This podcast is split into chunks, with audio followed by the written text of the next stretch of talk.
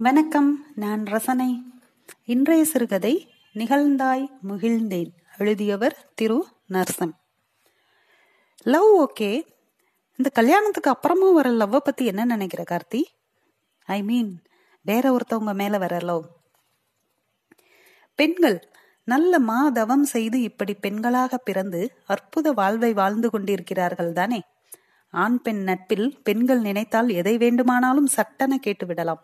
ஆண்கள்தான் பரிதாப ஜீவராசிகள். ஒரு எமோஜியை தப்பாக அனுப்பிவிட்டால் அவ்வளவுதான். மனம் பதைபதைக்க ஆரம்பித்துவிடும். அதுவும் ஊதா நிற டிக் வந்த பிறகும் எந்த பதிலும் வரவில்லை எனில் தொலைந்தது கதை. இடது உள்ளங்கையில் வந்த புண்ணை வாகாக வைத்து நோண்டி கொண்டிருக்குமே குரங்குகள். அப்படி போனை நோண்டி அழைப்பதும் அவள் எடுக்காமல் விடுவதும் என. ஆனால் அந்த சுவடே இல்லாமல் எந்தவித குரல் ஏற்ற இறக்க பதற்றமும் இல்லாமல் ஏ கால் பண்ணியிருந்தியா? எனிதிங் அர்ஜென்ட் என்று கேட்டு ஒருவித மதிப்பற்ற குத்தாக அதை பொருட்படுத்தாமல் முடித்து விடலாம் அந்த பெண்ணாகப்பட்டவள். ஆண் மனம்தான். எங்கே அவள்? சீ தூ போ. நீயும் சராசரி ஆண் வகைதானாவில் ஆரம்பித்து நட்பை முறித்து விடுவார்களோ என்ற பயத்தின் ஊடாகவே பெரும்பான்மை பெண் நட்புகளை பேண வேண்டும். மேற்சொன்ன அத்தனைக்கும் ஊடாக கேள்வியை உள்வாங்கிக் கொண்டு சாரலை பார்த்தேன். என்ன ஒரு அற்புத பெயர் இவளுக்கு? இந்த பெயர் வைத்த காரணத்திற்காகவே அவ்வப்போது அவள் அப்பா குறித்து நாங்கள் பேசுவதும் உண்டு. உம். இந்த ஒரு விஷயத்துல மட்டும் வடிவேலு டைலாக உல்டாவா யூஸ் பண்ணுவாங்க நம்ம மக்கள். புரியல. அந்த காதல் தனக்கு வந்தா தக்காளி சட்னி ருசிச்சு சாப்பிட ஆரம்பிச்சிருவாங்க. அடுத்தவங்களுக்கு வந்தா ரத்த கலையபரம் ஆக்கி விட்டுருவாங்க. சிரிக்க துவங்கினாள் சாரல். சிரிப்பினோடே ஆங்கில புணர்ச்சி சொல்லை சொல்லி சிரித்தாள். ட்ரூ தட் என்றவள் நான் சீரியஸா கேக்குறேன் என்றதும் that how do I know என மீண்டும் வடிவேலுவை துணைக்கு அழைத்து சமாளித்து சிரித்து அவளை வழி அனுப்பி வைத்ததும் பாரம் இறங்கியது போல் இருந்தது. அல்லது பாரமாக இருந்தது. சாரல் எனக்கு சமீபமாகத்தான் பழக்கம்.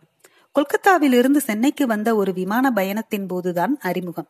சமீபம் என்கிறேன் பாருங்கள். விளையாட்டாக ஐந்து ஆறு வருடங்கள் ஓடிவிட்டன. ஆனால் இன்று போல்தான் இருக்கிறது. அதைவிட முக்கியமாய் நட்பு அன்று போலவே இருக்கிறது.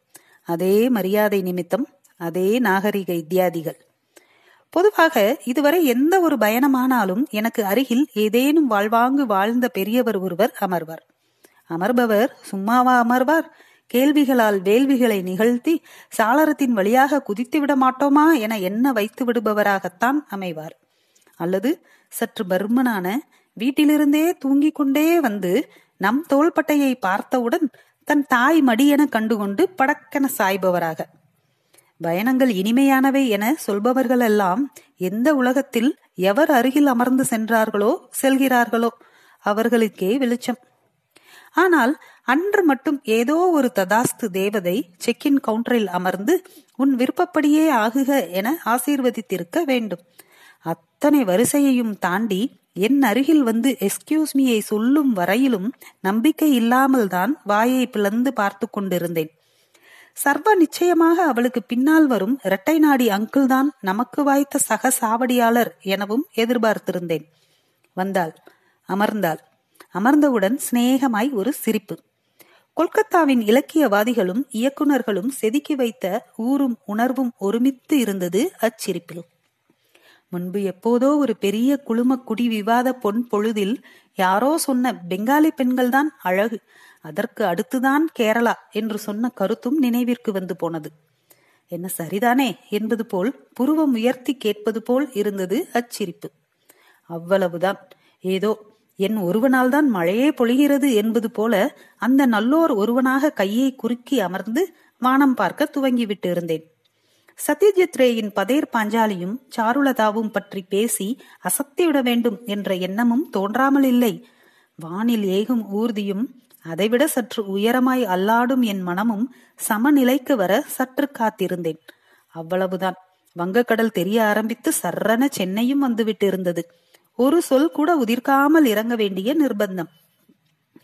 உடைமைகளை கைப்பற்றும் இடத்திலும் அவளுக்கு முன்னும் பின்னும் விஜி உன் சீனு விஜி தனமாக இடர்படுதலை அரங்கேற்ற நினைத்தாலும் அவள் கால் ஷீட்டுகளை டீல் செய்யும் சிம்புவின் மெத்தனத்துடன் என்னை கடந்தாள்.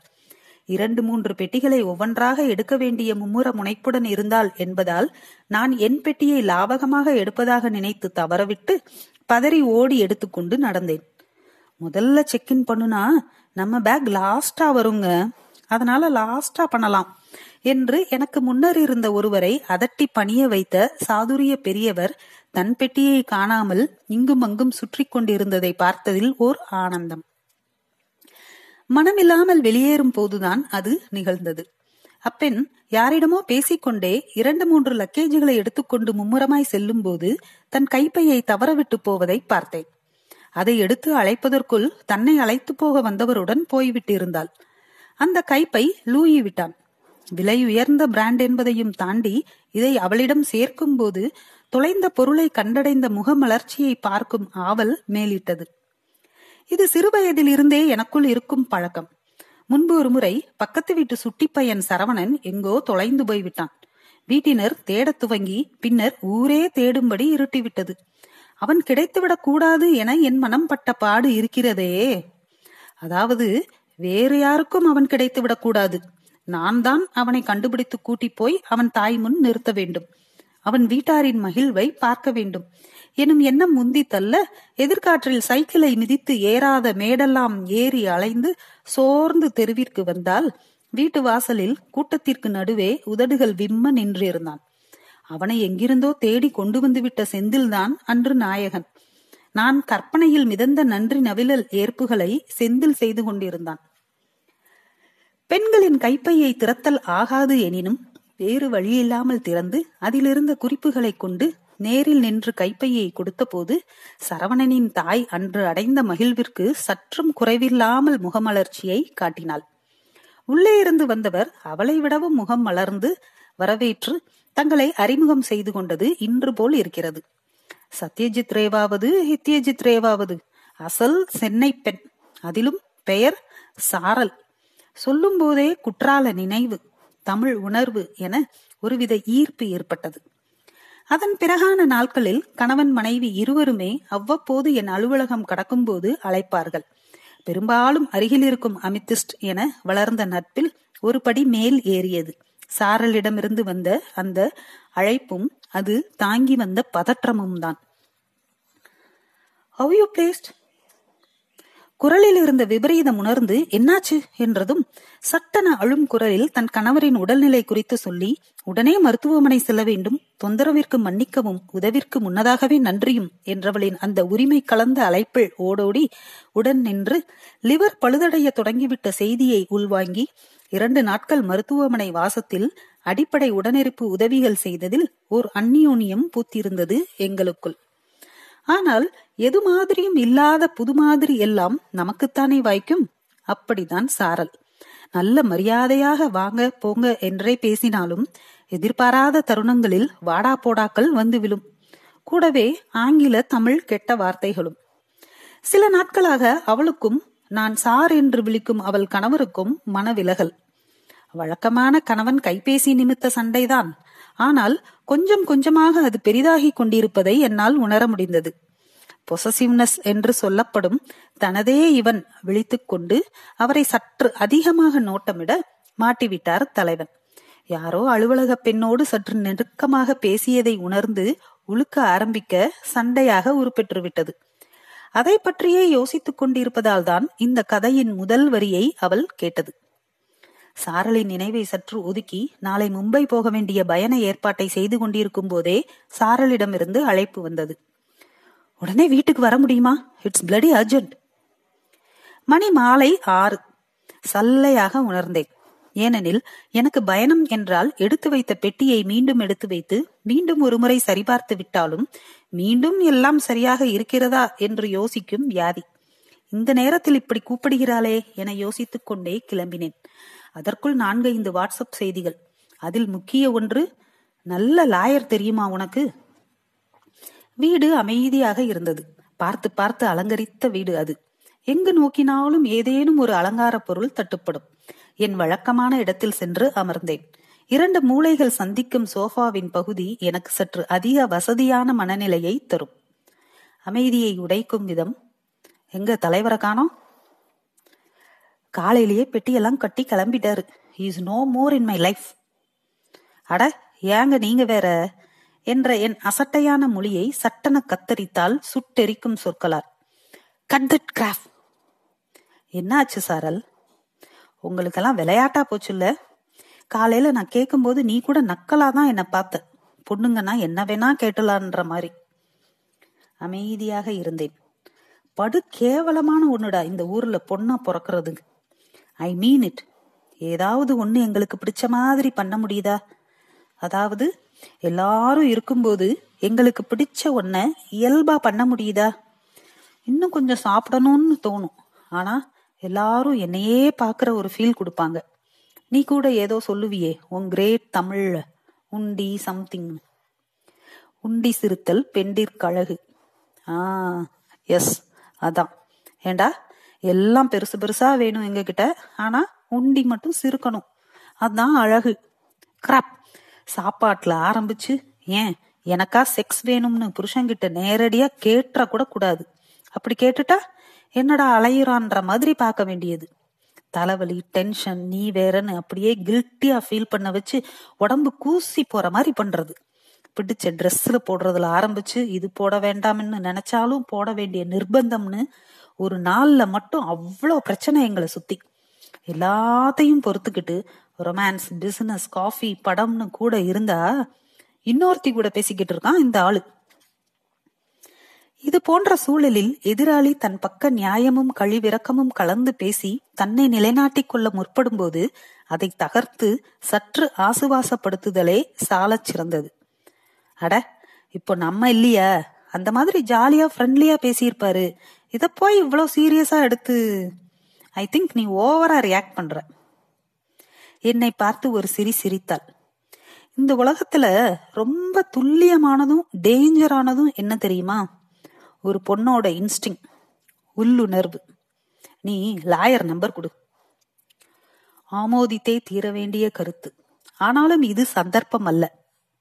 அட தனியாலாம் இருக்க முடியாது சாரல். ஏன்? நீ இல்லை? ரொம்ப நல்லவ மாதிரி நடிக்காத. அன்னைக்கு நீங்க ரெண்டு பேரும் குடிச்சிட்டு இவர் ஓவராகி இங்கேயே தூங்குனதும் நீ கிளம்பும்போது ஏதோ சொன்னியே. போதையெல்லாம் இல்ல உனக்கு. நிகழ்ந்தாய் மகிழ்ந்தேன்னு ஏதோ.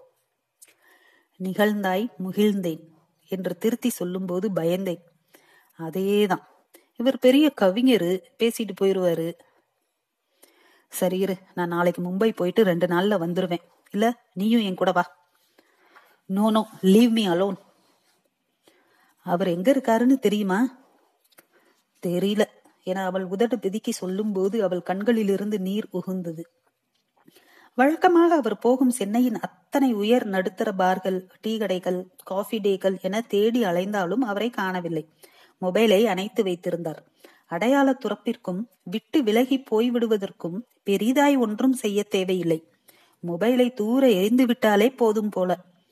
சட்டென்று நினைவிற்கு வந்து நண்பனை அழைத்தேன். இரவு பதினோரு மணி என்பதே பிரச்சனையின் ஆழம் உணர்த்திவிட்டபடியால் உடனடியாக உதவினான். கடைசியாக அணைத்து வைக்கப்பட்ட டவர் விவரங்களை அரை மணி நேரத்தில் அனுப்பி வைத்தான். இரவில் மகாபலிபுர கோவிலின் தொன்மம் மனதிற்கு இதமாயிருந்தது. அலைகளின் சத்தம். அவ்வளவு இருட்டிலும் அலையின் ஆரம்ப புள்ளியின் துல்லிய வெண்மை துள்ளி கொண்டு அலையாக ஆகி வரும் காட்சி ரம்மியமாயிருந்தது.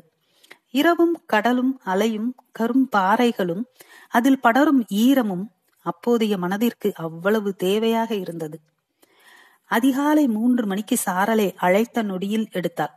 கதவை திறக்கச் சொன்னதும் எதிர்முனையிலிருந்து கனத்த மௌனம். சார் வந்துட்டாரா?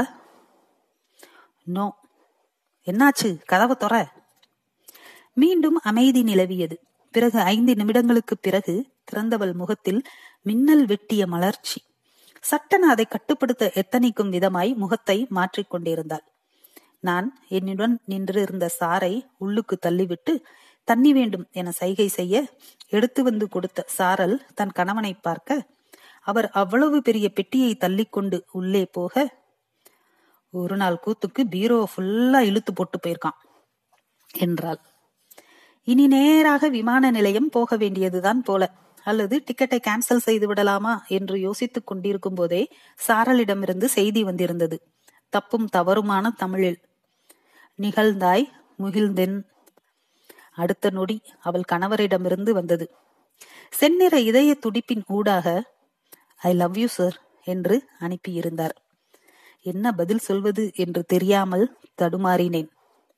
ஆம் ஓர் எளிய அன்பை கையாள்வது அவ்வளவு கடினமாகத்தான் இருக்கிறது. நன்றி.